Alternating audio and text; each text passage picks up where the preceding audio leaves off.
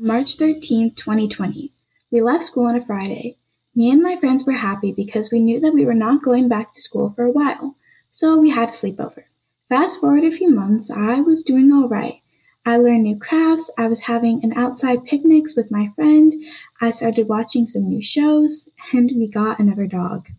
I was doing all right until online school came. I mean, how bad could it be? Being in your house, being in your room, staring at a computer. I was wrong. I was doing terrible in my classes and I absolutely hated it. Until about a month ago, I went back to school in person and I'm much happier than I was before.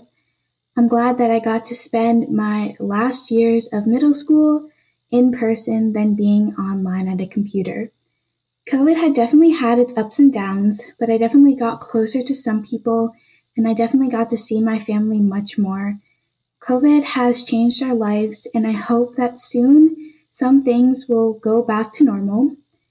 And that was my experience of COVID 19 and quarantine.